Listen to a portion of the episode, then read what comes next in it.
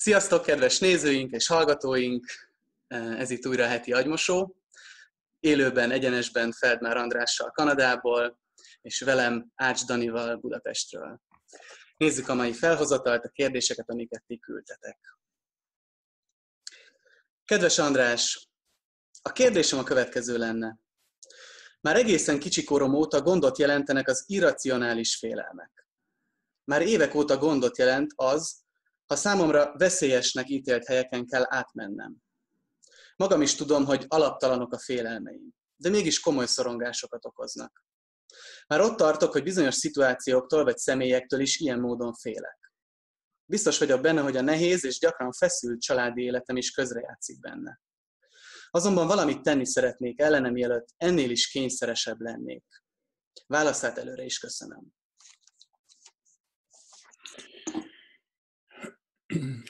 Hát a hangsúly ott van, szerintem, hogy azt mondod, a félelmeid alaptalanok. Én mindig úgy gondolkozom az ilyen dolgokról, hogy milyen körülmények között lenne az, ami történik, normális. A magaddal való viszony nem lehet rossz. Azon, azon, azon mindig dolgozni kell, hogyha, hogyha úgy gondolkozol magadról, hogy rossz vagy, vagy őrült vagy, vagy aggódsz magad miatt, hát micsoda kapcsolat az az embernek önmagával. Ezt meg kell javítanod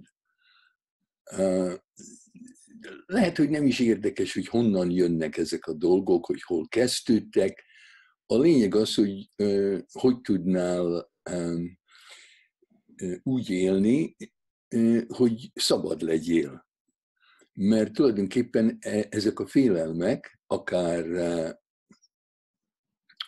irracionálisak, akár nem,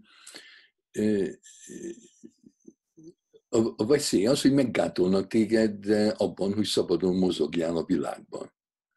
Mert akkor először is azt kellene elhatároznod, hogy akár félsz, akár nem félsz, mindig azt fogod csinálni, amit akarsz. Tehát, hogy nem engeded meg, hogy a félelmeid, akár racionálisak, akár irracionálisak, lestopoljanak, megállítsanak abban, amit te valóban tenni akarsz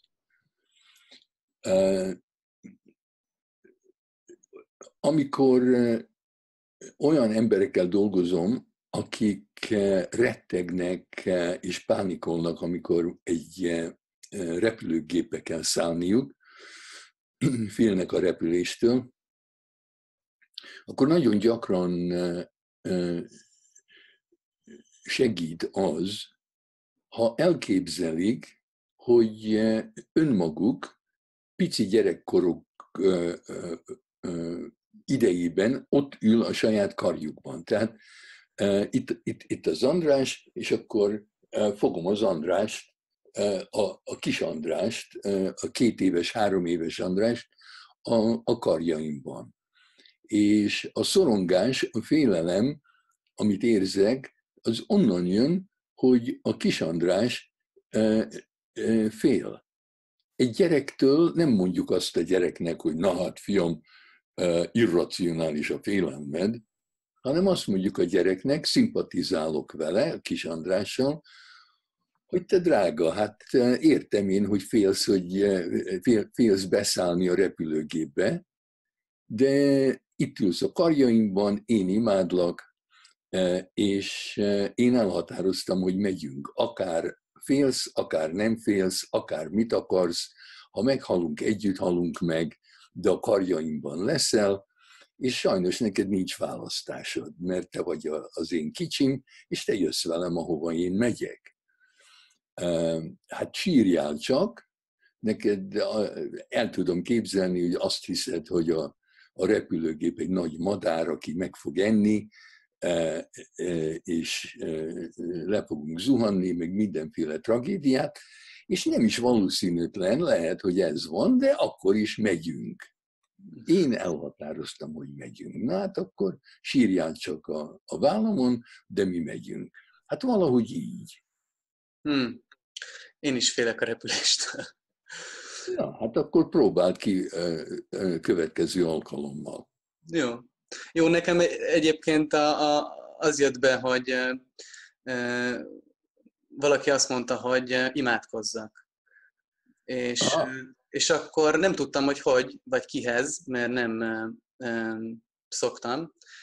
De eszembe jutott, hogy, hogy ha felidézek valakit, akit nagyon szeretek, hogy milyen jó, hogy ő van az életemben, és elönt ez az érzés, a hála érzése, akkor nem tudok egyszerre beszarva is lenni, meg rá is gondolni. Ez egy picit segített, de, de kipróbálom, amit mondasz, mert, mert még mindig, még mindig nagyon rossz.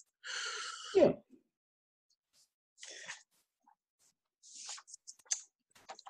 Lássuk a következő kérdést.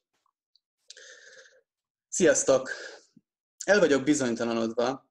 Anyám rendszeresen jön azzal, hogy erkölcstelen és gonosz vagyok. Az ember nem szívesen ismer el ilyesmit, még saját magának sem. Honnan tudhatom, hogy ez így van részben, vagy nagyobb mértékben? Mik azok a jelek, érzések, határok, amik visszaigazolhatnak ezzel kapcsolatban? Lehet, hogy az önreflexió teljes hiányának tűnhet, hogy ilyet kérdezek. Válaszotokat előre is köszönöm, Elza. Na Elza, már, már, már engem is arra kérsz, hogy kritizáljalak. Az, hogy azt mondod, hogy lehet, hogy az önreflexió teljes hiányának tűnhet, hogy ilyet kérdezek, na hát akkor ez mint hogyha már várnád, hogy ezt vágjam a fejedhez. Hát nem vagyok az anyád, nem, nem, nem kell nekem téged kritizálnom, az anyádnak se kellene téged kritizálnia. A szeretet, a szeretetben nincs kritika. A szeretet az, amikor annyira élvezem a másikat, úgy, ahogy a másik van, annélkül, hogy neki változnia kellene, hogy örülök neki úgy, ahogy van. Hát abban nem fér bele a, a kritika. Az anyád nem szeret téged, kész. Még ha erkölcstelen és gonosz lennél is, ha az anyád szeretne, akkor a cinkosod lenne, és örülne neked, hogy na hát micsoda erkölcstelen gonosz lány, lányom van, hát ez, ez gyönyörű. De hát hogy, hogy te nem tudod? Hát két esetőség van. Vagy gonosz és erkölcstelen vagy, de hát akkor azért vagy az, mert ezt határoztad el, mert neked unalmas erkölcsösnek és jónak lenni, és akkor elfogadod a konzekvenciáját annak, hogy mások erkölcstelennek és gonosz, gonosznak fognak címkézni, vagy nem az vagy, és akkor az anyád eh, gonosz és erkölcstelen, mert így bánik veled, és ilyeneket mond neked.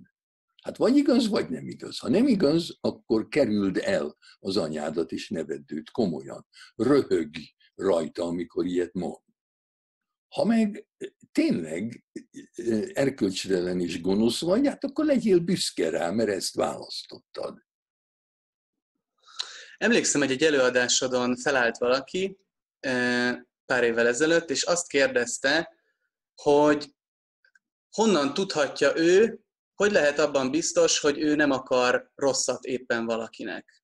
És úgy lekevertet, hogy hát ez, ez, ez milyen kérdés. Lehet, hogy jól emlékszem, hogy, hogy mert mint hogyha, mint hogyha, mint hogyha ez egy hülye kérdés lenne azon agyalni, hogy, hogy, vagy valamiféle önbecsapás, hogy vajon én most, én most aggódom, hogy esetleg rosszat akarok, vagy rosszat teszek a másikkal? Nem, de hogy hülye, nincs hülye kérdés. Én, én nem tudom, nem emlékszem, hogy mit mondtam, de most azt mondanám, két dolgot mondanék. Az egyik az, hogy azok, akik tényleg gonoszok, azoknak eszükbe se jut, hogy ezen tököljenek. aki tököl ezen, az már valószínűleg nem fogja megtenni. Tehát többször jöttek hozzám olyan kérdéssel, hogy honnan, tud, honnan tudjam, hogy én soha nem fogok gyereket molesztálni. És, és komolyan pánikoltak, hogy mi, mi van akkor, hogyha, hogyha ez fölmerül bennük. Uh-huh. És hát ha kérdezik, akkor fölmerült, mert miért kérdeznék éppen ezt, de e, ez pontosan arról szól, ez egy nagyon fontos kérdés, hogy az ember, ha az ember intelligens és, és nem hazudik magának, akkor mindenféle gonosz fölmerül bennem. De hála Istennek nem vagyok katolikus, és nem e, e, hiszem, hogy amit a fantáziámban, gondolataimban megteszek, az bárkit is bántana, vagy az rólam rosszat mondana. Tehát, hogyha jó lennék, akkor rosszra nem is gondolnék. Hát ez hülyeség. Én csak úgy tudok jó lenni, hogy elképzelem, mi történne, ha rossz lennék, és akkor nem teszem meg. Tehát azok a, a pedofilek, akik gyerekeket bántanak, azok, azok soha nem tököltek azon, hogy hogy, hogy ezt ők megtennék-e vagy sem, csak megteszik. Tehát aki, a, a szeretetnek egy definíciója az, hogy bántani tudnálak, de nem foglak, hát el tudom képzelni, ezerféle módon tudnálak bántani. De hát éppen azért, mert szeretlek, nem foglak. Tehát a kérdés, hogy, hogy rossz tudnék-e lenni én, az tulajdonképpen ugyanaz, hogy hogy, hogy tudok-e szeretni. Hm. Köszönöm. Nézzük a mai utolsó kérdésünket. Kedves András és Dani, a problémám az, hogy nem tudok boldogan együtt élni az anyámmal, de csak 17 éves vagyok, el nem mehetek. Nagyon rosszul érzem magam ebben a környezetben. Rengeteget kiabál, nem tekint egyenrangú félnek, nem szeret engem. Nem akarok tőle függeni de még tanulok, nincs saját munkám, nem tudnám eltartani magam. Amikor motivációt érzek arra, hogy tanuljak, vagy bármi csináljak, ami segítenek kimászni ebből a környezetből, akkor eszembe jut, hogy mennyire rossz itthon, és elmegy minden életkedvem. Mit tegyek? Üdv, Kira! Hát Kira, én 16 éves voltam, mikor elmenekültem az anyámtól, de ez nem azt jelenti, hogy neked is ezt kell tenned nem volt könnyű egyedül megtalálnom az utamat. Én akkor 16 éves születésnapom után nem sokkal szöktem meg Magyarországról 56-ban, és kicsit ijesztő volt. Tulajdonképpen egész úton kifelé reméltem, hogy elkapnak, mert akkoriban csak visszavittek Budapestre, és tulajdonképpen nem bántottak, nem végeztek ki, nem, nem tettek börtönbe, de reméltem, hogy visszavisznek, és akkor nem próbálnám meg még egyszer, akkor otthon maradhatnék. De nagyon örülök most, eh, eh, hogy 16 éves koromban megszöktem az anyámtól. Eh, na jó, de hát te nem, te nem akarsz megszökni. Viszont mit lehet tenni, hogyha ha nem tudsz hatékonyan harcolni az anyáddal, és nem tudsz, és nem tudsz menekülni, és nincs senki, aki beszélne az anyáddal, hogy hagyja abba, és hagyjon téged békén, akkor a stressz neked olyan nagy lesz, hogy esetleg beteggé teszed magad, ami nem jó. Hát akkor mit lehet tenni? Miután megérkeztem Torontóba, és már akkor úgy 17 éves lehettem, a nagybátyámmal és a nagynénémmel éltem, de ővelük se volt nagyon jó élni. Elmentem a házi orvoshoz, aki magyar származású volt, tehát tudtam vele jól beszélgetni, és elmondtam neki, hogy utálok együtt vacsorázni, ebédelni, együtt lenni a, a rokonaimmal, hogy, hogy, hogy mit tehetnénk, hogy egyedül ehessek a saját szobámban, fönt az emeleten. És azonnal ott előttem fölhívta őket telefonon, és azt mondta, hogy dr. Mittler vagyok, a nagynéném, nagybátyám ismerték őt, ő, ő volt az ő orvosuk is. Az András itt van, és idegösszeomlás kezdetén van, szegény gyerek, és azt akarom előírni neki, hogy egyedül maradhasson minden nap legalább három hónapig, és akkor majd beszélünk újra, de addig engedjétek meg neki, hogy saját szobájában egyen, és hogy ne kelljen társaságban lennie egyáltalán. Különben össze fog törni, össze fog roppanni.